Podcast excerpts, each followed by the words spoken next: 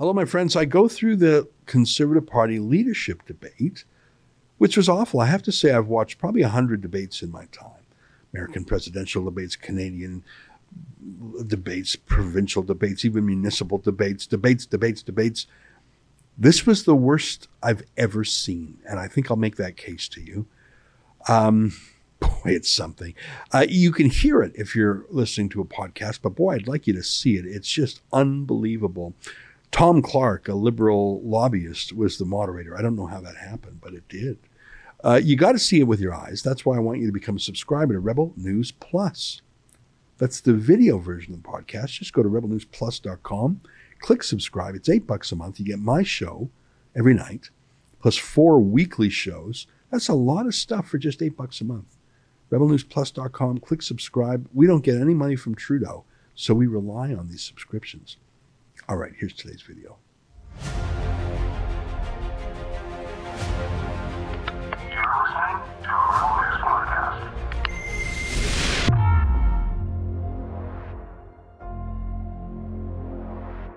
Tonight, the Conservative Party leadership debate doesn't tell us a lot about the Conservative leadership candidates, but it told us a lot about the media. It's May 12th, and this is the Ezra Levant Show. Why should others go to jail Why? when you're the biggest carbon consumer I know? There's 8,500 customers here, and you won't give them an answer. The only thing I have to say to the government about why I publish it is because it's my bloody right to do so.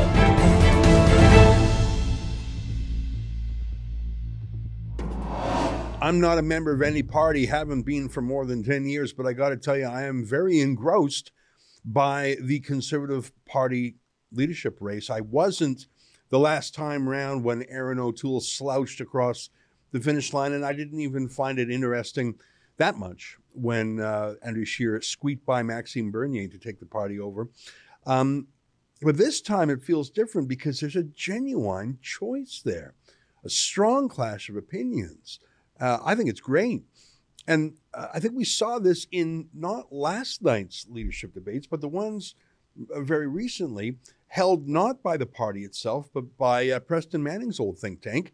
Uh, the moderators were our friends uh, Candice Malcolm of True North and Jamil Jivani. I want to show you a few excerpts from them. It was a brawl. It was a rollicking debate, and that's the whole point of debates. Show a clash of ideas show the clear choices. Here are some clips from that debate. I'm going to begin with you, Mr. Poilievre, and I want to start with the trucker convoy, it's something we've already been discussing. You've been criticized for your support for the trucker convoy. One of your fellow candidates has even said you should be disqualified for leadership of the party uh, based on your engagement with the convoy. As we all know, public opinion on the trucker convoy is sharply divided. The Trudeau government and the mainstream media have gone to great lengths to vilify the truckers. And back in February, you said that you were, quote, proud of them. That's right. Has your opinion on the trucker convoy changed since? And is your support of the truckers a liability moving forward? No and no. My position has not changed. I said at the very outset before they even arrived that I simultaneously stood with the law abiding and peaceful truckers who were fighting for their livelihoods and liberties while condemning any individual who breaks the law, blocks critical infrastructure, or behaves badly. That is the position I took then. It's the position I take now. Now, Mr. Charest learned about the trucker convoy on CBC, like other liberals, and he misrepresented them. Now, he believes that I should be censored. He believes I should be canceled from this leadership race and disqualified, in his words, because I don't share his liberal viewpoint. That is the kind of cancel culture and censorship you would expect from Justin Trudeau, but instead we're getting it from this liberal on this stage. Frankly, Mr. Charest, for you to talk about law and order is a little bit rich given that your party, your Liberal Party, took a half million dollars of illegal donations when you were the head of that party. The average trucker has more integrity in his pinky finger than you had in your entire scandal plagued Liberal cabinet. So, so I, I do stand up for the freedoms of Canadians, and I acknowledge that the working class has been demolished in this country over the last couple of years. We don't need elites who've been able to rely on special contracts with Huawei to, to look down on them and call them criminals. Instead, we need to stand up for the people who are struggling and give them hope for the future, and that's what I will do. Next to you, Mr. Charest. You led a liberal government in Quebec, and your record as premier includes raising taxes and introducing a cap and trade program. Many conservatives don't connect with you, and frankly, some are wondering why you're running for leader of this party. So I'm wondering if you can set the record straight. Are you a conservative? Thank you very much. And, and Roman, thank you for your comments. And, and Leslyn, I have a deep respect for the position that you hold on the issue of abortion. And I want to say a word about social conservatives tonight because we may not agree on all issues, but who are the people who call themselves social conservatives? and I'm not a hyphenated conservative. But who are they if not people who have a faith based life, believe in their families and their communities? Sounds like pretty good people to me. And they are part of our family, and they will always be part of our family, and they need to be respected. Now, in this room tonight is Preston Manning, who called before this debate that we act respectfully in the view of uniting the party after the leadership race. Well, so much for that, Pierre. In this race, in this race, I stand with a record as a conservative all my life. I'll give you an example, Candice. I believe in fiscal conservatism. The Liberal government that succeeded me, Mr. Couillard, that followed, left an $8 billion surplus after 15 years to Mr. Legault. $8 billion. You're not going to see that in your lifetime again. A higher credit rating in Quebec than Ontario. We reduce taxes. In fact, I reduced taxes in 2007 8, income taxes for middle class, lower income Quebecers, which actually allowed Quebecer to do better than Canada, the United States, or Europe or Ontario during the Great Recession. The credit rating agency says one of the key decisions for us having a better performance, more jobs, more economic growth, was the fact that I reduced taxes, which was opposed by this person here, Pierre Poilievre. He was opposed to it back then. So enough of the hypocrisy. And on, on the Hill, I agree with Scott. This mess that we witnessed is the fault of Mr. Thank Trudeau. But Mr. Poilievre, during that period, supported an illegal blockade. Mr. You Mr. cannot Charest. make laws and break laws Charest. and But then it's an illegal say I will make laws for other people. No, I'm I sorry, but that is a question of basic No. foundation and Thank you, principles in my life. You're out of time, sir. Thank you. You could say it was bruising. That would be a fair term. Pierre Poilievre and Jean Charest, in particular, going at it. The issue, in part, one of the many issues, of course, being the truckers. Were they criminals conducting an illegal blockade, as Jean Charest said, or were they freedom fighters, as Pierre Poilievre would say? I thought it was a great debate, but the media party didn't say so. They don't like rambunctious conservatives. They don't like all this talk about freedom. They don't like any populism. They want people like Erin O'Toole and Andrew Scheer, basically uh, the tolerated House conservatives of the media party of the establishment. They didn't like this much. You can see that in all the headlines. It was universally panned by everyone other than the Conservative Party members themselves, who seemed to love it. I thought it was a very clarifying debate, and congrats to Jamil Jivani and Candice Malcolm for chairing it. Well, last night was the first official debate. I don't know why there was such a thing. Why wouldn't the party just allow any old group to have a debate? Well, the party has a couple. One was last night, and they have a, another French language debate coming up. But I understand that it is mandatory for the candidates to participate, and if they don't, they are fined $50,000, which is quite something. So they were all there. There were 1,000 people gathered at the convention center in Edmonton. Uh, it looked like it was very exciting. I don't know if you caught our show last night. Tamara Ugolini and I were sitting here in Toronto live streaming the event, and we had four reporters on the scene, on the ground in Edmonton. We talked to them a bit last night, and they said it was very exciting at first until things got really weird really quickly. Now, I, I sort of had a premonition that they would when I heard the strangest thing. You're in Alberta, which is the conservative heartland. It's the place where the Reform Party was built. It was where Stephen Harper and Preston Manning and Jason Kenney and Ralph Klein, all these conservative people are from there. It's where, pound for pound, the Conservative Party is the strongest. It's where conservative media are the strongest. We are quite strong in Alberta too. There's the Western Standard Online. There's even some conservative left in the mainstream media. Our friend Lorne Gunter at the Edmonton Sun, our friend Rick Bell of the Calgary Sun.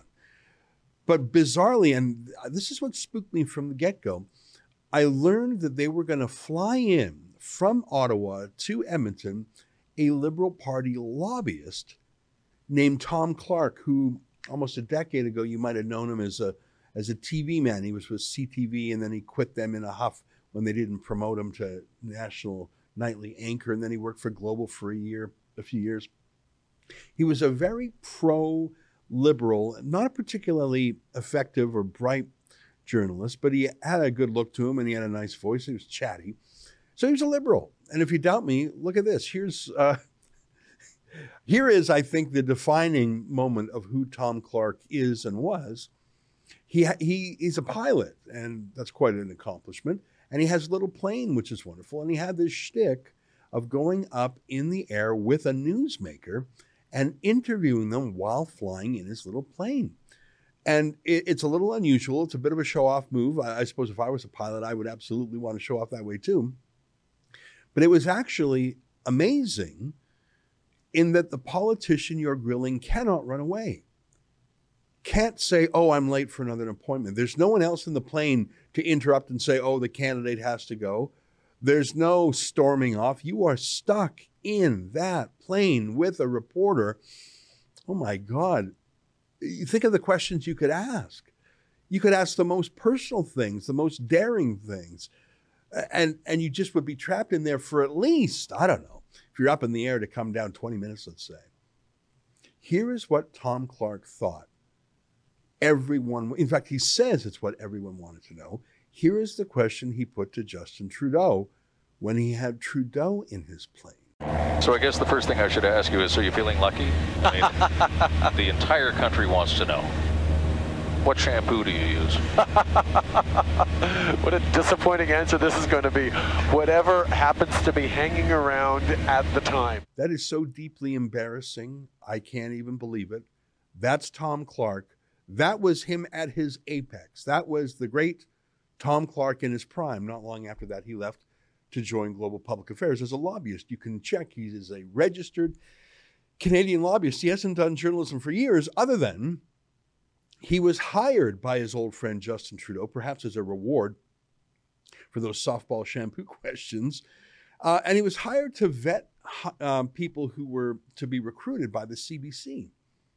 So he was the person that Jean, that Justin Trudeau trusted to choose who would run the state broadcaster. That tells you exactly who he is. So when I learned that he was going to be flown in from his lobby firm in Ottawa to Edmonton, because apparently in a province of what's the population there now, almost five million, um, almost five million, whatever it is, you can't find a single person who can moderate this debate. You can't find a journalist. You can't find a professor. You can't find some professional MC. You can't find some party elder.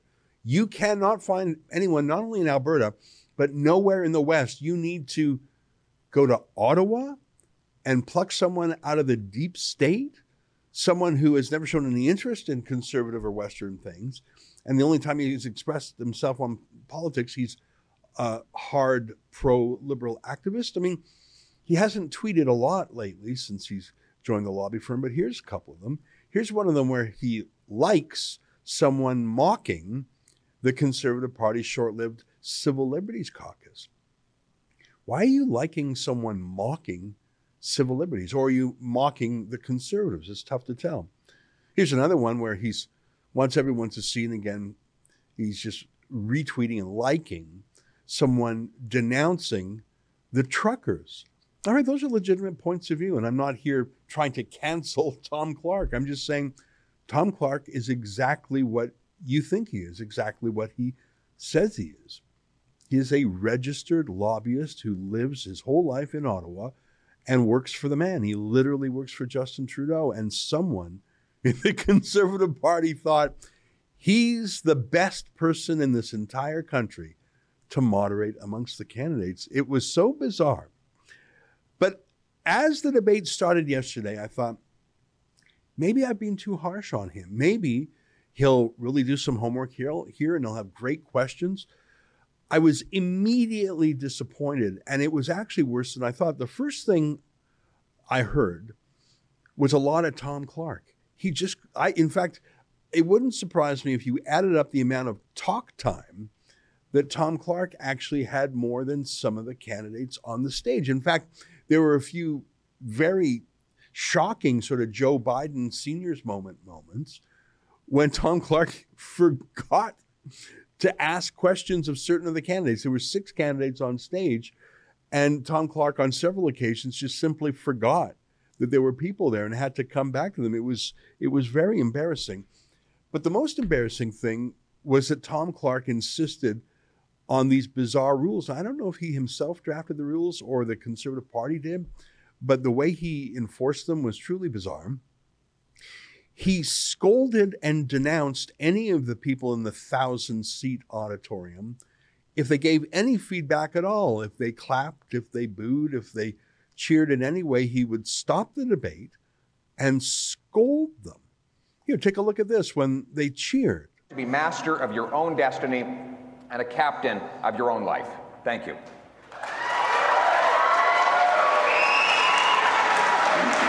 Uh, folks, here's the deal, supporters of any candidate. The time that you cheer is going to be taken away from your candidate. Just so you know, that's the way the deal works here. Here, take a look at this when they booed. But on this issue, let's can we be clear on one thing? Every candidate in this race needs to tell the women of Canada where they stand, whether they're pro or against.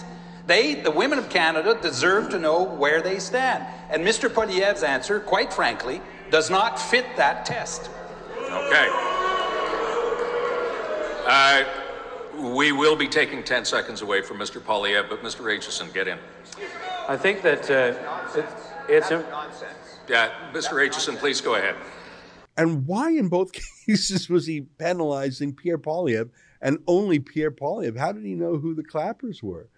And look, if you don't want any noise from the crowd, why did you invite them? I've had the pleasure in my life on occasion to speak before hundreds and even thousands of people. It's incredibly thrilling. There's an adrenaline rush. You get energy off it. You rise to the occasion. Uh, I mean, you can just imagine the difference between a performance in studio of an artist, a singer, versus a performance in a stadium. I mean, think of the greatest rock and roll concerts of all time. They're in large stadiums when the energy is massive. Why would you have a thousand revved up partisans in a room and then shush them like you're in some library? It was deeply embarrassing, but nothing compares to this clownish, sad trombone sound. When I say clownish, that's not an insult, that's a description. Tom Clark said that if these six candidates even mention Justin Trudeau's name or even mention him as the prime minister, that he would interrupt them and play this sad clown sound. Take a listen. But what we asked you to do was to finish this sentence. My vision for Canada is. You will have 45 seconds in which to tell us what your vision is and, uh, but there's a twist, and you know it. You can't mention any other candidate on the stage, and you can't mention any other federal leader. If you do, there's going to be trouble, and here's what you're going to hear.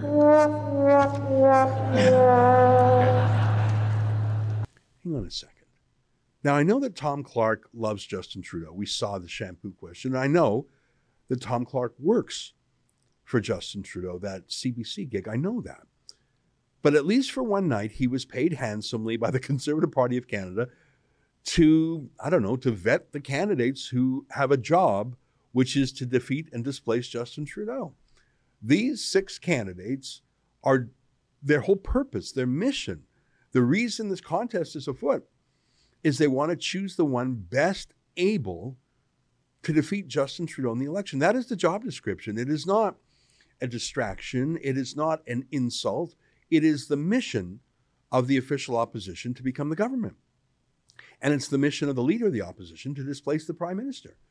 Why on earth would a moderator of, an, of a conservative party debate say the one person you cannot mention is the Liberal Prime Minister. I mean, I know why Justin Trudeau would love that. No criticisms of him. But why on earth would any debate moderator say that? Why, why of all things is that off limits? Who says who? Isn't that exactly what the thousand people in that room and the thousands watching on TV wanted to see? How would you take on Justin Trudeau? It's like a job interview. Tell me how you would take on Justin Trudeau. What would you do to take on Justin Trudeau? That was the one thing that the clownish Tom Clark would not allow. It was bizarre. And he played that wah, wah, wah, wah trombone sound like it was, I don't know, The Price is Right or The Gong Show or some goofy daytime TV show. Take a look. We, when, and, and, and all parties are guilty of it. I'll give you the most obvious example, and I'm going to use the name of, a, of another party leader now because I think I'm Oh. allowed to. But if you look at the way the Prime Minister used vaccine mandates and actually divided Canadians by demonizing Sorry, one Mr. group over another, you know the rules. You just broke them. We're moving on. Okay. I, oh, talk about clownery. There was this one moment where they handed out little ping pong paddles, and the candidates had to hold up the ping pong paddle when they wanted to speak, but they could only do it a certain number of times.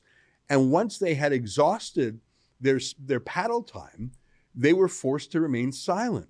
Tom Clark would not call on them, even if they were had something to say, even if they were being debated about or attacked by another candidate. Once you used your paddle times, you couldn't talk anymore. Take a look. Now moving on to the next segment of the debate, which is called Face Off. And before we start that, I'd like to bring Em up, who is going to give you all a prop. And I'll explain to everybody what this is all about.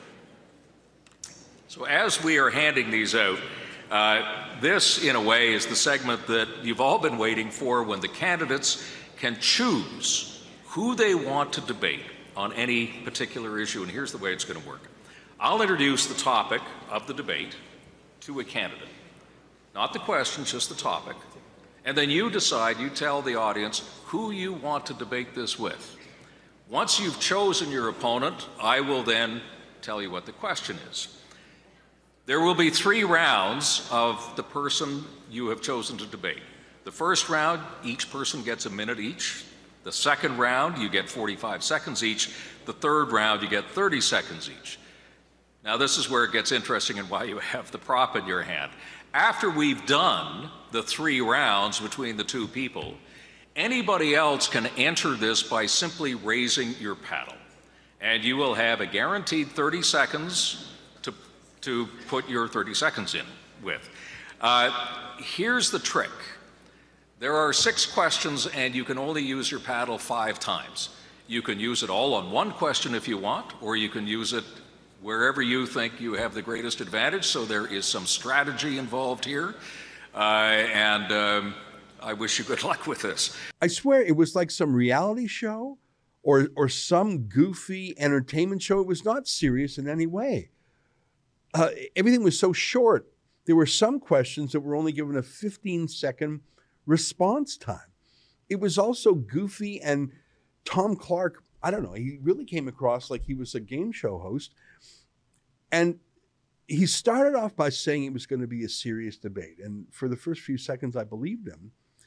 But whether it was lack of preparation, lack of imagination, or he was literally a mole trying to undermine the conservatives, he, the, the largest section in the entire debate was not about foreign policy, was not about economic policy, was not about political campaign tactics.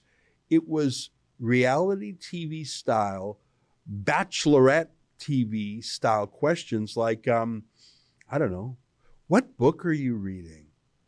What music are li- you listening to? Who, what historical figure would you like to have dinner with? If you binged watched a show on Netflix, what would it be? Those four questions, he actually asked them. Take a look at some. With uh, Mr. Charest and Mr. Charest, the very first question I have for you is what book are you reading now? What, what I, what? What book are you reading now? Oh, I'm. Mr. Aitchison, I wanted to ask you and give everybody a, a chance. Uh, there's a question and there's a twist to the answer. I want to know who your political hero is, and you cannot say Winston Churchill. Thank you all very much. That was actually really interesting to hear all that. Uh, uh, Dr. Lewis, I'm going to start with you, and then, of course, everybody else gets a chance. I know you're all busy. I know that you've got you've got stuff that you're doing right now. But when you have the opportunity to sit down and listen to some music, what do you listen to? I would say. I want to go to a question maybe a little more lighthearted, to getting to know you a little bit more. Uh, and there are a lot of people who want to know this. It's not just me, trust me. But, uh, Mr. Baber, what was the last thing that you binge watched on TV? um, what historical figure from any time, anywhere, would you most like to have dinner with? I think it was Patrick Brown last night who answered saying, Look, I'm on a campaign. I'm running around this country. I'm not curling up with a nice book to while away the time. It was a bizarre question. I mean, have one of those just for a lighthearted moment to cleanse the palate. But it was seriously the longest part of the entire show, the entire debate, were these and and it dawned on me that maybe that shampoo question that Tom Clark put to Justin Trudeau, maybe that wasn't just softball. Maybe that's the true intellectual level at which Tom Clark operates. I mean, seriously, the shampoo question, how's that any different from the from the Netflix question? Look at it again in the light of his disastrous performance last night. So I guess the first thing I should ask you is, are you feeling lucky? I mean, the entire country wants to know. What shampoo do you use? what a disappointing answer this is going to be. Whatever happens to be hanging around at the time. I think the only thing more embarrassing is that Justin Trudeau gave a thoughtful answer to the shampoo question like he was ready for. Look, I'm not the only one that was criticizing. The entire internet was just shocked with Tom Clark. The fact that he was exhumed and shipped in from his lobby firm, no one could understand it. And everyone was appalled by it. Even, I mean, you know, whether it was Evan Solomon of CTV or Paul Wells, formerly of Maclean's, I think it was universally panned as the worst debate in Canadian history, and I'd have to agree. Now, there were some substantive questions asked by Tom Clark. Now, again, you're in Alberta and you're in Edmonton, a city I've had the pleasure of living in myself. Gateway to the North is one of its nicknames, along with City of Champions. Gateway to the North, what does that mean? Well, it means exactly that. If you want to go to the Yukon and the Northwest Territories, you're probably going through Edmonton. And more practically, it means the oil sands. Edmonton is the gateway to the world's third largest reserves of oil. And oil is very much in the news these days, what with Russia's energy sales to the West, oil and gas, and pipelines. And yet, instead of talking about the oil sands or pipelines, instead of talking about other Western conservative rural issues, instead of talking about, oh, I don't know, firearms, instead of talking about equalization payments for the West, instead of talking about Alberta's place in the West or the or the Western in, in the country or other Western provinces, the questions that Tom Clark were, was obsessed with are the questions that Justin Trudeau would want to talk about. He literally kicked off by talking about an American court case called Roe v. Wade, a case that has not and has never applied to Canada, has no ramifications for Canada whatsoever. But Tom Clark wanted to talk about abortion and smoke out where the conservatives stood on that. And he was relentless on it because that's what Trudeau would want him to talk about. I say again, I don't know if Tom Clark actually was a Liberal Party mole. I now believe he's not actually clever enough to do such a mission.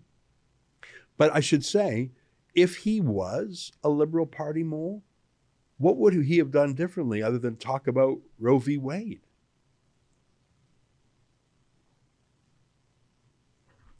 There was another uh, debate question that was so out of place it was bizarre. I'm interested in Indigenous issues. And you know what? Justin Trudeau says he is too. He said that giving drinkable water on northern Indian reserves was his top priority. Well, it's been seven years since Trudeau was elected, and there are still dozens of boil water advisories. Trudeau can't wait to ship billions of dollars to any foreign country uh, that gives him a reception and a photo op, but he still has not solved the problem of unclean drinking water in Canada's uh, northern reserves. So, if you were going to ask a question about Indian affairs, about Indigenous rights, I would think that that would be a, a place to start. You could You could talk about many issues. You could talk, even if you want to, about reconciliation. You could talk about missing and murdered Indigenous women. But I think that Tom Clark last thought about politics when he was working at uh, Global News. And so he asked a question about a 1995 study that's so obscure. It's called the Truth and Reconciliation Commission. They had like 90 plus recommendations, some of which were very odd, like having a, a, a national day off of work uh, for, yeah, I mean, that's just one example. That's actually one of the least odd ones. And instead of asking a genuine question, he put this weird question Do you accept every one of the 90 plus recommendations? And if not, tell me the one you don't. So this is a document that is seven years old. Really, no one's talked about it in seven years. It was really a response to the Harper government. You've had seven years of Trudeau in power, seven years of him making problems, breaking promises. Tom Clark thinks it's 2015. So he's not just asking about the 1995, sorry, the 2015 um, Truth and Reconciliation Commission. His question is a pure gotcha question. He's not asking a substantive question. He's asking, name one of the 90 plus recommendations. That that's like the trick question that they played on George W. Bush when he was running for office 20 odd years ago. Name the president of Kazakhstan. What's the prime minister of Kyrgyzstan? It's more a Jeopardy question. It's not a question that goes to knowledge or judgment. Here, take a look. We're going to go to the final question now. It's Mr. Poilievre. Uh, Mr. Poilievre, the Truth and Reconciliation Commission presented its final report in 2015. That is seven years ago, and it contained 94 recommendations. Would you make all? Would you make a commitment to implementing all 94 recommendations? Okay, and I just want to bring you and Dr. Lewis in because there was just one thing I didn't quite understand. Would you, Dr. Lewis, implement all 94 recommendations? I will implement any recommendation that uplifts the lives of Indigenous people. We have, we have let them down, even our missing and mur- murdered Aboriginal women. We have not committed to even dealing with that issue, which is a fundamental issue that affects the core of the Society on Reserves. Okay. Uh, uh, Mr. Brown, uh, if we don't implement all 94, what ones would we not implement of the 94? Choose one that you would not implement. I think there should be questions about Indigenous issues, including economic opportunity. They're in the city. Uh, that's the gateway to the oil sands. The oil sands are the largest employer of Indigenous people in the country. Tom Clark doesn't know that because he's an Ottawa lobbyist. He doesn't know anything about the West. He didn't prepare. He killed time by asking about TV shows and music and movies. He doesn't know any conservative issues or Western issues, and he couldn't be bothered to try. There was actually moments where they were booing Tom Clark. It was deeply embarrassing, but not embarrassing enough for him to stop. Uh, you know, it put the candidates in a pickle because after one, two, three inane questions more suited for a daytime game show, what do you do as a candidate? Do you go along with it to show you're a good sport, or do you sort of take on the moderator and stink up the joint and and object. It's a tough call because you don't want to seem to be uncooperative within the party, but the party threw them into this barrel with this liberal activist. What's so telling is that Tom Clark didn't talk about certain things. He didn't talk about anything that could possibly embarrass Justin Trudeau. He didn't talk about the fact that the price of housing in Canada has doubled under Justin Trudeau's watch. In fact, in the last year alone, in some cities, it's up nearly 30%.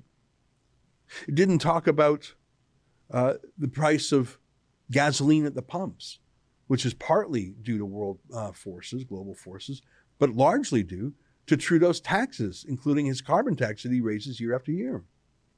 Didn't talk about inflation. And he didn't talk about other issues like China and China's uh, seizure, for example, of the two Michaels, China's threats to Canada in terms of industrial espionage and economics. Any question that could possibly embarrass Justin Trudeau was simply ignored by Tom Clark, or maybe he's never heard of them because he lives in that Ottawa liberal bubble.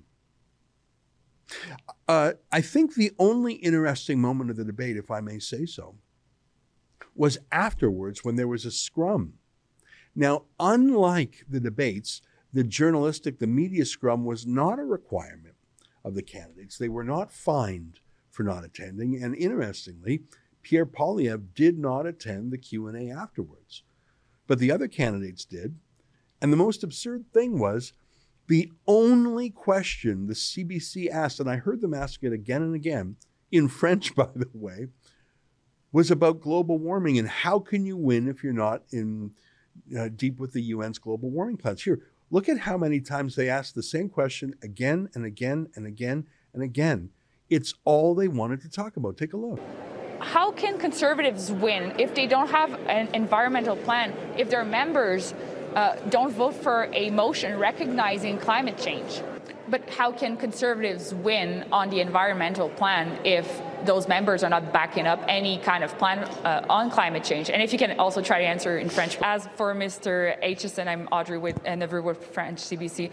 Um, how do you think that conservatives can win on the environmental aspect if a majority of their members vote against a motion recognizing climate change? Monsieur Charest, comment est-ce que vous croyez que les conservateurs peuvent gagner sur le plan environnemental si une majorité de membres vote contre une motion qui reconnaît l'existence des changements climatiques? Tom Clark actually was obsessed by the same thing. They're a perfect match, the CBC and Tom Clark.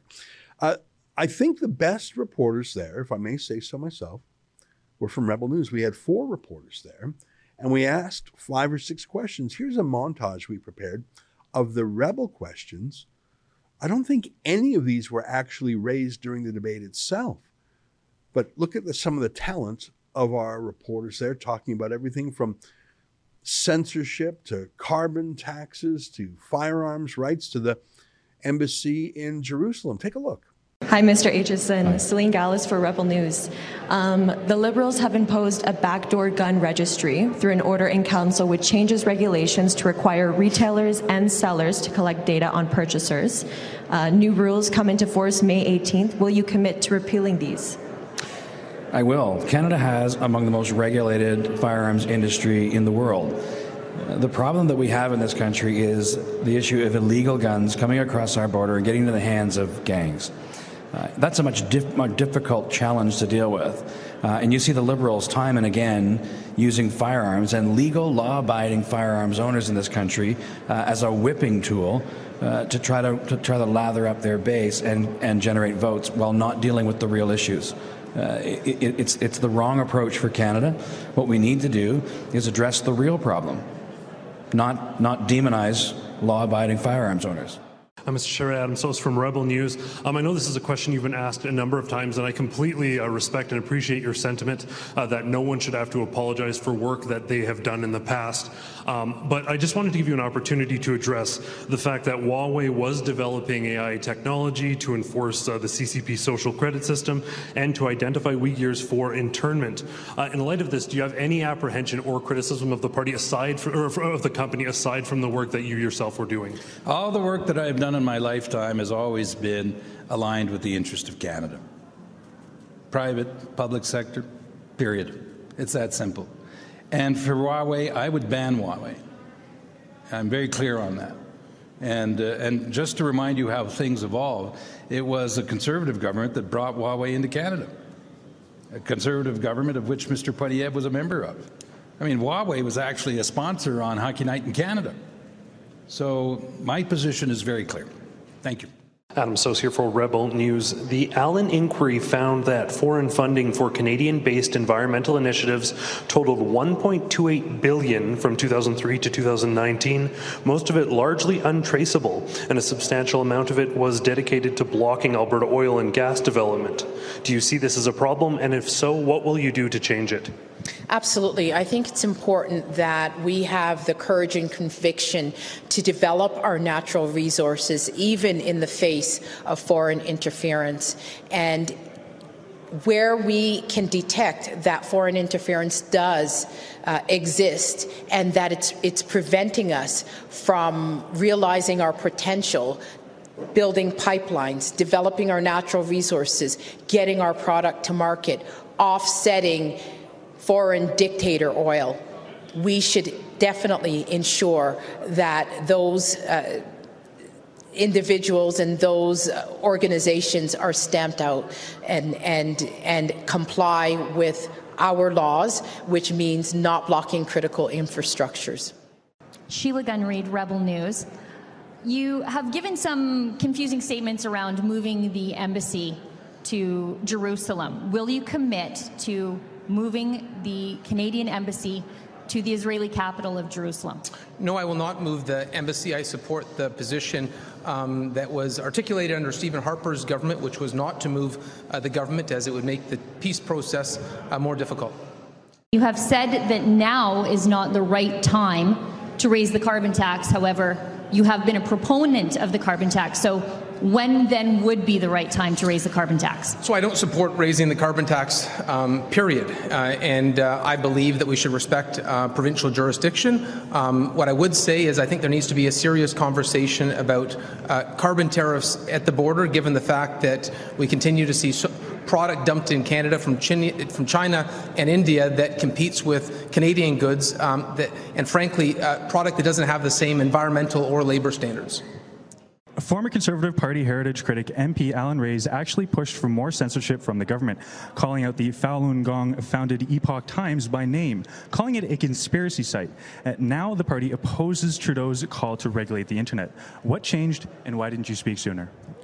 Uh, I apologize, I'm having difficulties hearing you, but I think I understand the general tone of your question. Look, I think that there is no freedom of speech in Canada without a free and independent media, and that means that we need to be we need to stop subsidizing uh, mainstream media. We need to stop the bailouts. We need to defund the CBC, and and also. Um, we should not having some sort of litmus test test by government bureaucrats saying who's a journalist and who's not a journalist. I think that excuse me, independent media uh, provides valuable perspective and, and it should be encouraged. Rebel News had more questions to these candidates than any other media outlet. There were a few other independent journalists there. Wyatt Claypool from the National uh, Telegraph, Rachel Emmanuel from Western Standard Online, Andrew Lawton, our friend from True North, and of course the four rebels I've just shown you. Uh, I was very proud of it, and I think it stood in contrast to the absolutely atrocious media party. I think that that's the, this country going forward. I think you have the deep state, professional lifers, insiders like Tom Clark, who get sweet gigs even with the establishment elements of the Conservative Party. Like, how did that even happen? You've got the journalists and the debate moderator, Tom Clark, obsessed with global warming in the United Nations, topics a million miles away from regular people who care about inflation, cost of living, and frankly, their civil liberties. You've got the deep state, the permanent establishment, the elites, and on the other side, you have the grassroots, citizen journalists, and populist candidates. And there's a real divide in this country, too. It's interesting. If you think about what would have happened last night without the citizen journalists, it would have been like more and more and more Tom Clarks afterwards. I think, if I had to guess, I think that Pierre Poilievre is going to win this election. He has the largest crowds, the most momentum, and he seems to have the most excitement. Jean Charest, I think, is one of the most seasoned operators, and his argument is simple. He's won before, he knows about government, and he is a more moderate face that might make liberals vote for him. I don't know, possible.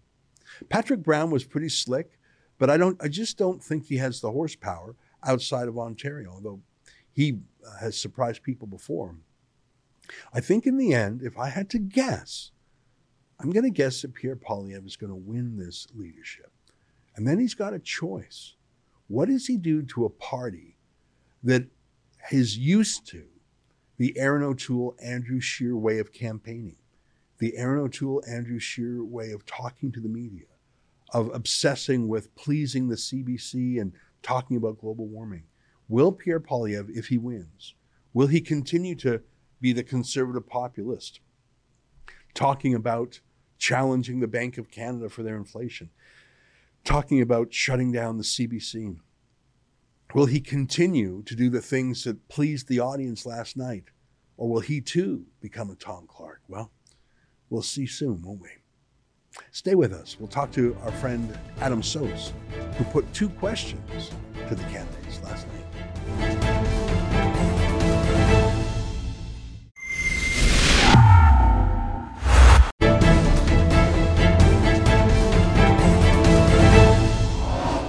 Joining us now live from the streets of Edmonton, where the Conservative Party debates were held last night, is our friend Adam Soos. Adam, great to see you. I understand you are at the March for Life today, and I'm going to talk to you about that in a minute. But first, we just finished talking about the Conservative leadership debate. Give me two minutes on that before we talk about what you're up to today. First of all, what was it like to actually be there? From my vantage point, it was uh, very distracting having a terrible format and a host that was clearly not a proper fit. What was it like actually being in the room? You know, I have to say, when we first arrived there, the mood was very energetic. Um, people seemed extremely happy to be gathering under a new and somewhat renewed conservative party. Um, many interested to see some specific candidates.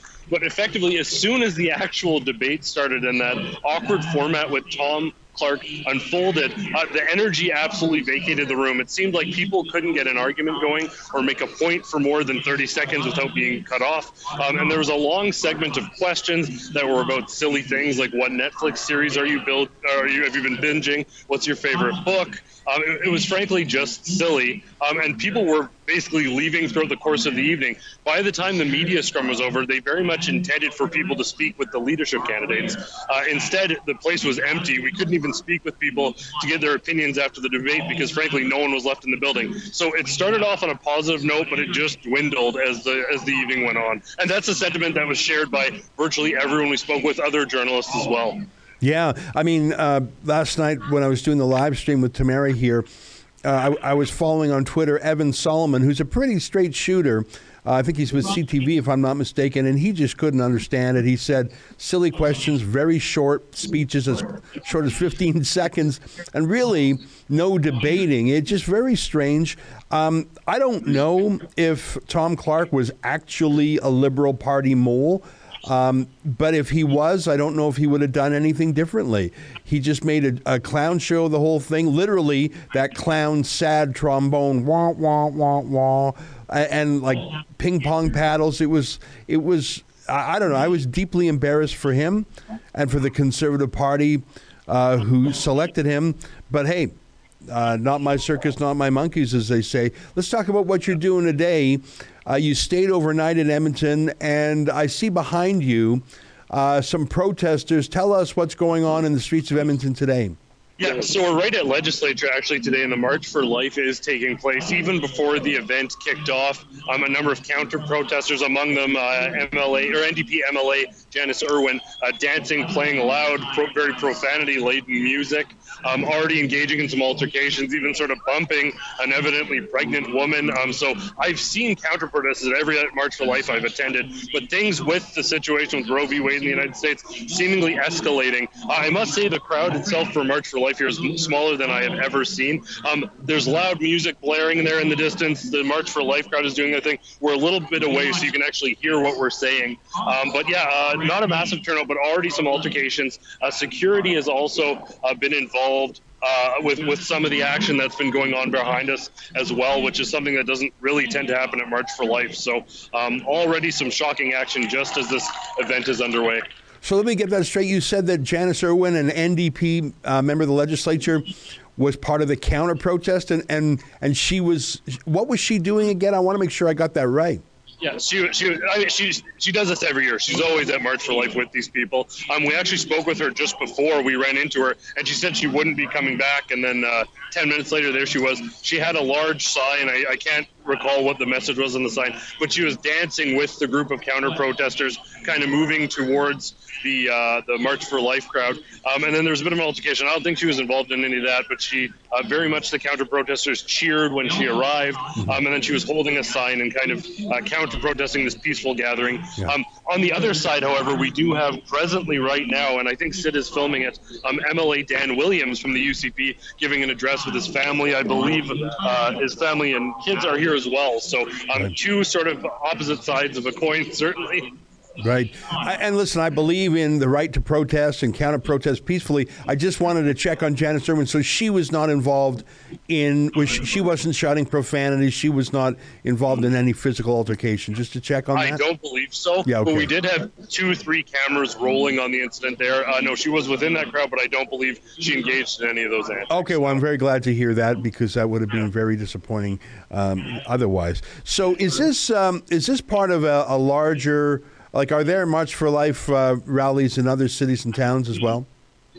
Yeah, all the way across Canada. I believe we're going to have our team uh, heading out to a number of the March for Lives across the country. Some of them take place on different days. There's obviously a little bit later a massive one in Washington in the United States as well. Um, I believe this, these have been going on for uh, something like 30, 40 years. There's a very long tradition. I don't know how many there have been in Alberta, but there there's a long tradition of these. It's certainly sort of a unified effort. And one of the things that I did want to comment on is the fact that uh, there's very often very little media coverage, but these are very often the largest protests and gatherings. And, and other than maybe these new COVID-19 mandate uh, gatherings that we've seen, uh, these are the largest gatherings and protests in the country very often, and there's next to no media coverage of them, unfortunately. Right. So what? Um, we we've got you there. It's uh, you know. Let me just check the time. Uh, the time zones. It's uh, lunch hour out there in Calgary as we're talking to you right now.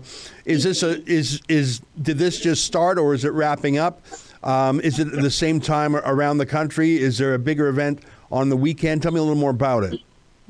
Yeah, so there are different events. I don't, I don't have the exact times uh, and dates for all of the different events. Um, I believe there's one in Ontario on Friday as well. Um, and the one in the United States, I believe, is later in the month. So they're not necessarily all on the same days. Very often that comes down to when they can book the space uh, for protest and gathering. This one is usually on a weekday. Other ones more so on the weekends. Um, it, it's uh, just starting at 12:30. It's going to go till 2:30. In past years, it has actually been a march through the streets, but I guess there's some delays in scheduling with COVID-19 apparently. Right. So they're just going to remain here for two hours. It will not be the traditional marches uh, through downtown Edmonton. Got it. Well, uh, I guess what's interesting is just a few days ago, a judge in Calgary ruled that these COVID rules against, quote, private gatherings cannot be used to stop public protests. So that was, I think, really the first uh, time a judge in this country has pushed back on these authoritarian lockdowns. Am I right? Yeah, and so uh, just to clarify, so people don't get the wrong impression, um, that specific order pertained to the CMOHO health order that, or CMOH health order that extended from December 2020 to January 2021. Um, but any other health orders that have very similar language may eventually fall under that umbrella. But it was certainly the first time that a judge ruled effectively that public protests don't constitute private gatherings. So there are likely to be wider ranging set from that. Yeah. You know what's pitiful is that it is literally May 2022. Uh, so we're like, what, almost 30 months after these lockdowns began. It took more than two years for our, our judicial system to rouse itself from its slumber to uh, defend civil liberties, and only in the meekest of ways. Very depressing. Well, Adam, listen, it's great to see you in the field. I was glad you were there last night. Rebel News, I think, uh, led the pack in coverage. We had more questions, better questions than anyone else. You were there, and I appreciate you staying up there today. Thanks for keeping in touch. All right, a little bit windy, but we'll say goodbye to Adam there. Stay with us. Your letters to me are next.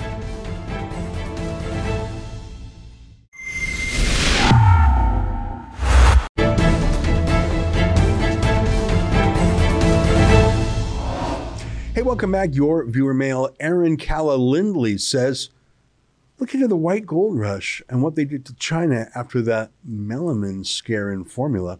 It's big business. Just like masking, this was done in China first. I tried to get into the formula business, tried to make a healthier version than Nestle. It is so controlled. Well, I don't know much about that, but I know it's bizarre that in the 21st century, in the wealthiest country world, there is a shortage of baby formula. I, I was looking at some Trump advisor on Twitter saying this would never have happened under Trump. I believe that. But he said if Trump, if it did happen under, uh, under Trump, Trump would have called the CEOs of the companies to a meeting, an emergency meeting, in Washington where he would have tried to sort it out and ordered them to sort it out. He would have ordered the FDA to put that factory back online. He went through a sort of a checklist of action. And I read that and I said, that is exactly what Trump would have done. He would have taken command and he would have approached it like a hotel construction boss facing some logistical problem. He would have solved it. Joe Biden doesn't even know what day of the week it is. Chris Black says, thanks, good show, but very sick. No wonder the U.S. is out of baby formula. I didn't know about Bill making fake formula. I only knew about the meat which is in our stores. Now, I don't buy anything that's already cooked from the freezer section in stores. Yeah, it's not just fake formula. I mean, I suppose in some ways, baby formula is sort of a manufactured thing, but the fake breast milk, there's just something really gross about it. And I'm just learning about a World Economic Forum idea called transhumanism, where they sort of hack the human body and mind. And I don't like it one bit. And I and I feel like this artificial milk and artificial meat and eat bugs and live in pods thing. It's part of a dystopian future, and I don't know why these billionaires are so obsessed with it. I find it really creepy. Arana Nation says, I would love to see a debate with just Jim Karahalios and Derek Sloan alone. Yeah, well, I don't think there would be much to disagree on substantively you know, Randy Hillier, Derek Sloan, Jim and Belinda Karahalios, these are all people who generally have a freedom orientation and are critical of Doug Ford. I agree, but there's a splitism afoot. And I think they're just going to, I don't know if they have a chance to win anywhere, but I think they're going to cut into each other. I think there has to be sort of a unite the right. Uh, I just don't see them. That's our show for today. Until tomorrow, on behalf of all of us here at Rebel World Headquarters, to you at home, good night. And keep fighting for freedom. And let me leave you with our video of the day of Drea Humphrey at the BC Supreme Court hearing a vaccine passport challenge funded by our friends at the Democracy Fund. All right, good night. Drea Humphrey here with Rebel News, standing next to the brave and strong, and hopefully you will be free yes. of the discrimination you face from vaccine passports. Yeah. Now, mm-hmm. you, like us, took the ferry. You came with your husband mm-hmm. to be here mm-hmm. in court today, long awaited after seven months of being segregated and discriminated because you medically cannot get the vaccine passport. How are you feeling walking out of the courthouse? Uh, well, like you said, medically, uh, I medically feel very happy that I'm here because, um, you know, the last couple weeks I, I wasn't feeling very well. And uh, I was in bed a lot. and I thought, oh, I hope I'm better for the big day so that I can go. And uh, I just rested up the last couple weeks, and I'm happy to say that I'm here. And I, I hope to see, you know, and and uh, an end to this that includes never having to endure a winter in isolation, complete isolation again, like that, segregated. I hope that that's something that I can put behind me well, that reminds me of something that one of your amazing lawyers, yes. uh, William Cates from JSS Barrister, both Cates as well as Mr. Robert Hawkes, flew uh, from Alberta to be here today to fight for your medical freedom and other British Columbians. But one of the things Cates pointed out is yes, the vaccine passports are dropped, mm-hmm. but the three plaintiffs are living in fear that they will return. Do you agree with that statement?